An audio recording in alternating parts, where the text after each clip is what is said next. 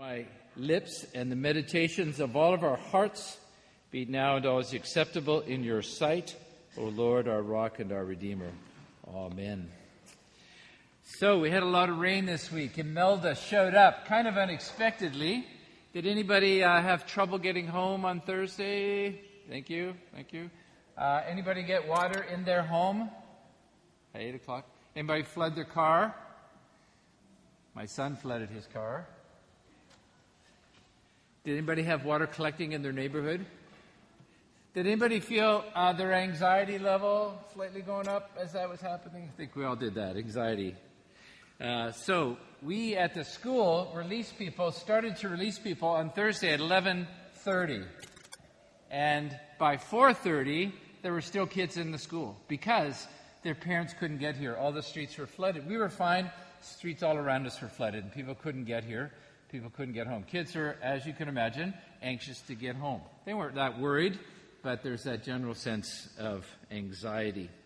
I, this morning's parable in Luke is, a, I like to think, is about getting home, trying to get home, trying to get a home.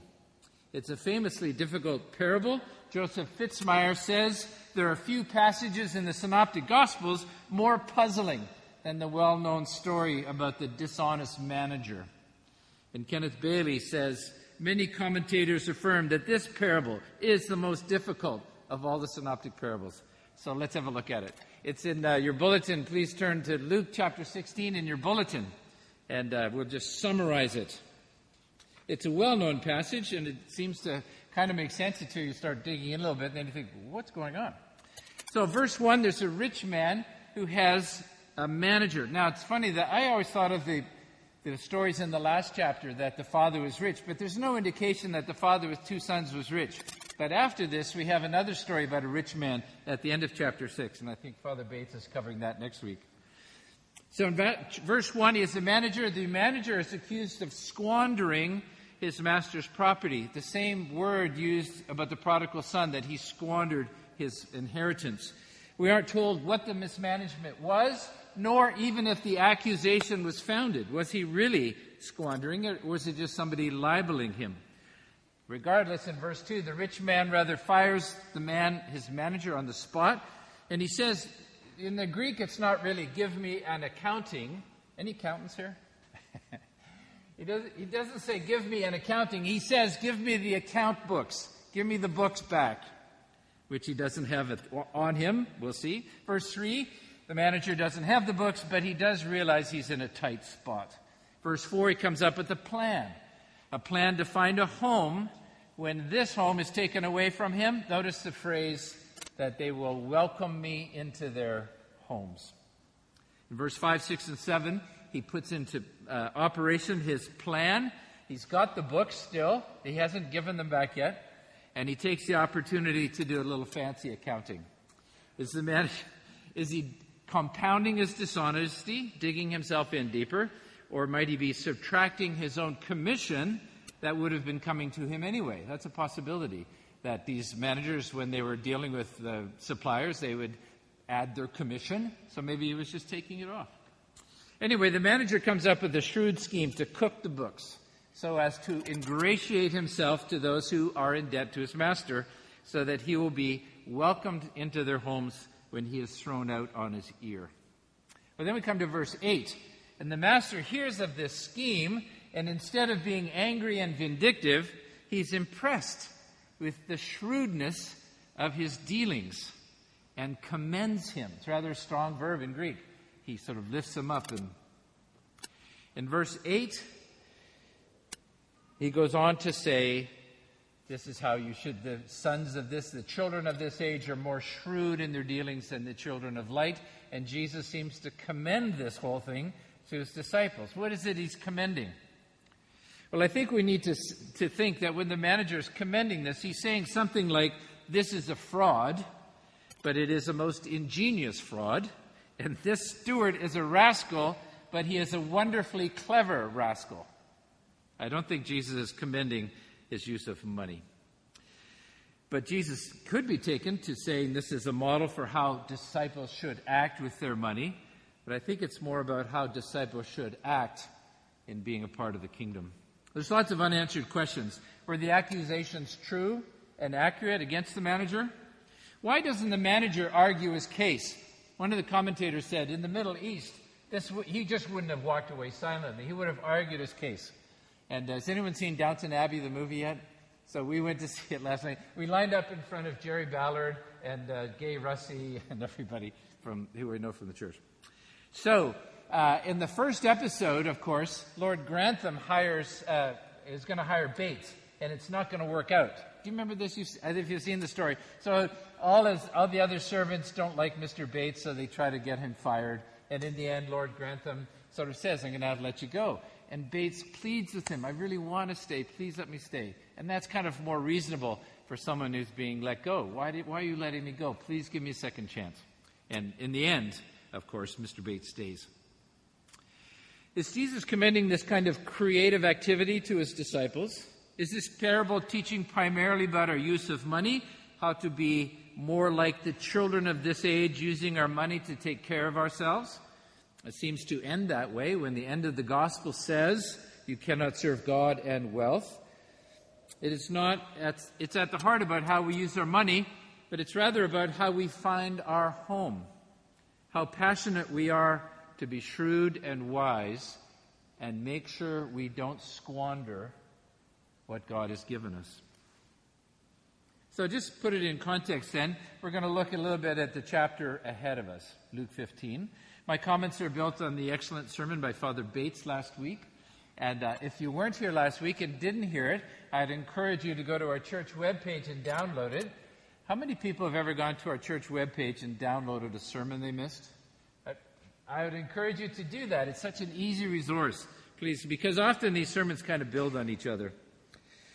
So these are stories, the prodigal son the, and the steward, about characters trying to get home. Look at the parallels between the two stories of the prodigal son and the manager. Each has a noble master or father who demonstrates extraordinary grace towards the person in his charge, either his son or the steward. Both stories contain an ignoble son or steward, one who squanders what his, is rightfully his, and the other who squanders what is his master's. In each, the wayward underling reaches a moment of truth regarding those losses. They, uh, in the steward, it says he says to himself, and in the prodigal son, he comes to himself or he comes to his senses. And I'm just going to use a little bit of Glenn Frey's song, Desperado.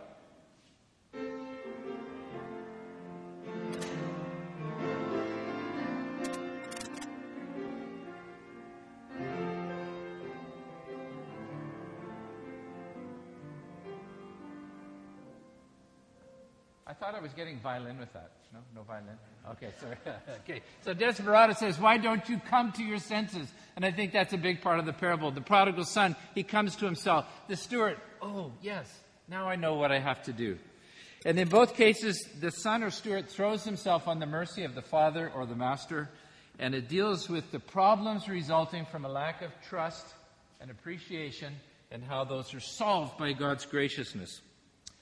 So the prodigal son leaves his home, squanders his inheritance, realizes his mistake, comes to himself, finds his way home, is embraced and celebrated by his father. A surprise ending. The shrewd butler squanders what wasn't his to squander, cheated his boss, is being tossed out, comes up with a shrewd scheme, puts it into operation to ensure he will be welcome into someone's home.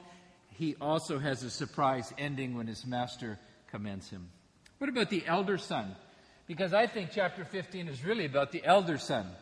The elder son, full of resentment at his father's graciousness towards his younger brother, when he himself has done everything required of him.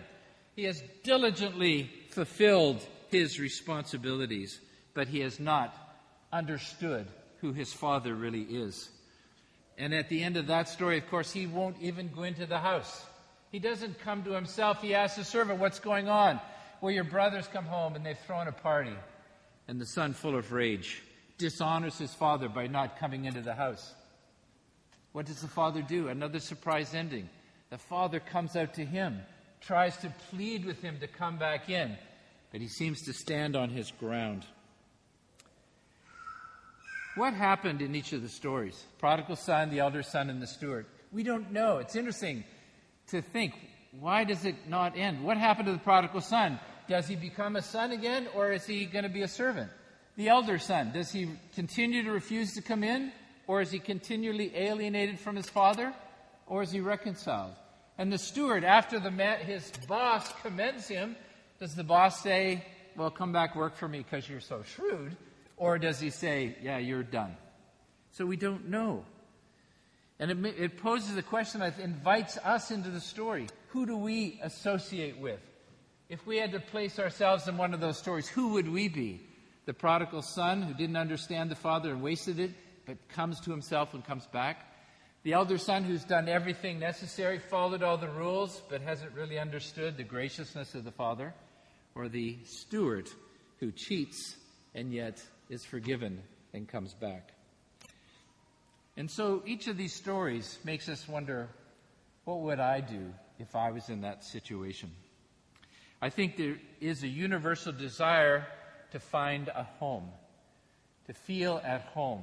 We live such a transient life, it's hard to know where our home is sometimes.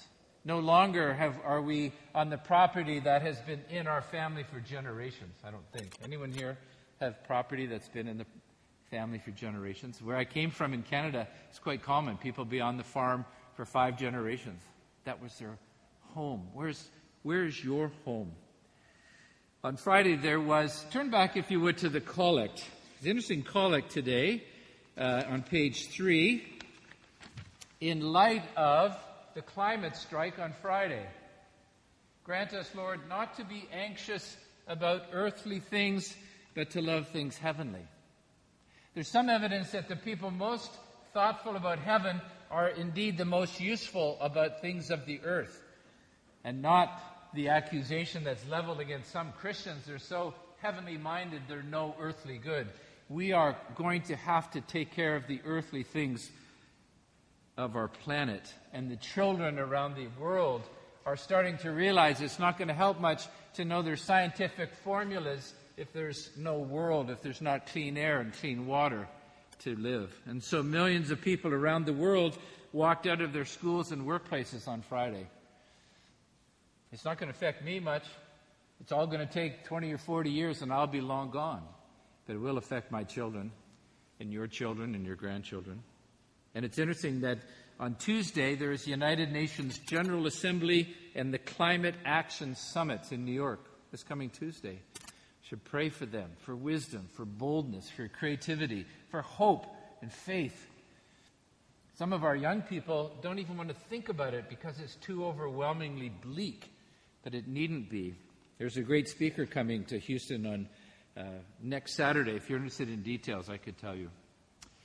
And then, so we need to take care of the, church, of the climate in our world, but I also want to talk about this church as our home, this building, this gathering, this worship. I love when kids come here, and to, I'm hoping that when the little kids come here, they feel they are more at home here than anywhere because this is God's house, and God made them, and God is there for them. And so when we and when they come, they need to feel comfortable that, that they belong here. This is their home. And in the process of growing up, they become aware of God's splendor and glory and how we relate to Him and how to show respect and adoration and how to care for one another. And all those things begin happening as they grow, but it begins with this is where you belong. So I love when kids come. When babies cry in church, I often think, I bet that's how my prayers sound to God. I think they're so sophisticated, but I bet it says like, wah, I don't know. And so it's a great reminder when we have children cry in church. So, in a real sense, this gathering around the altar or the table is our home. And just like the prodigal son, this is where we're called to come to our senses and remember who we are. And like the, prod- uh, like the uh, dishonest steward, this is where we begin to use our shrewdness in the right way. What can we do? And this is where we learn not to squander, not to squander or take for granted the things God has given to us.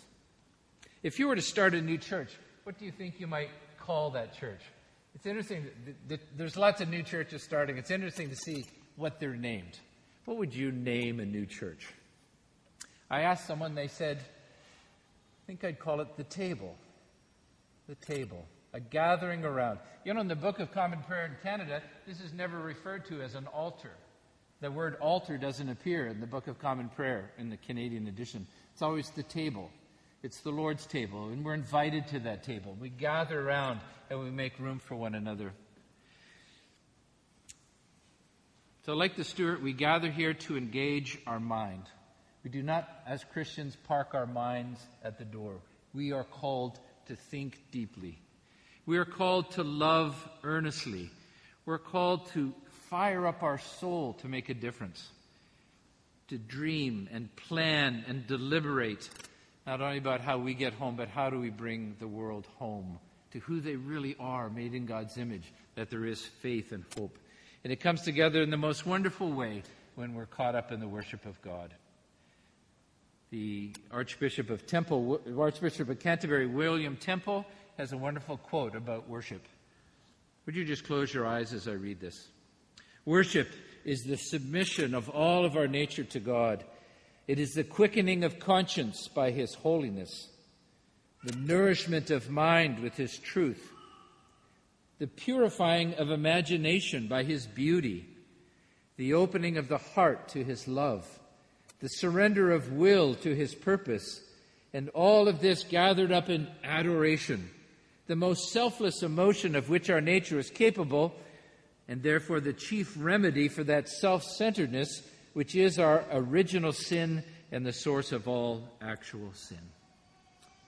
We have come to worship as a community to remember who we are, to make our schemes and plans to, to make a difference in this world, to perceive God's movement in the world and align ourselves with it.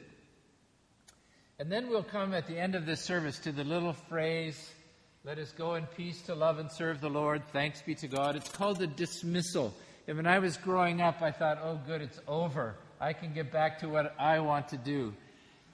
But of course, dismissal is, comes from the root word mission. And at the end of this, we are to go out and do the things that God has placed in our heart, that we've understood, we've become fired up about, to love and help and be engaged and embrace the challenges of the world.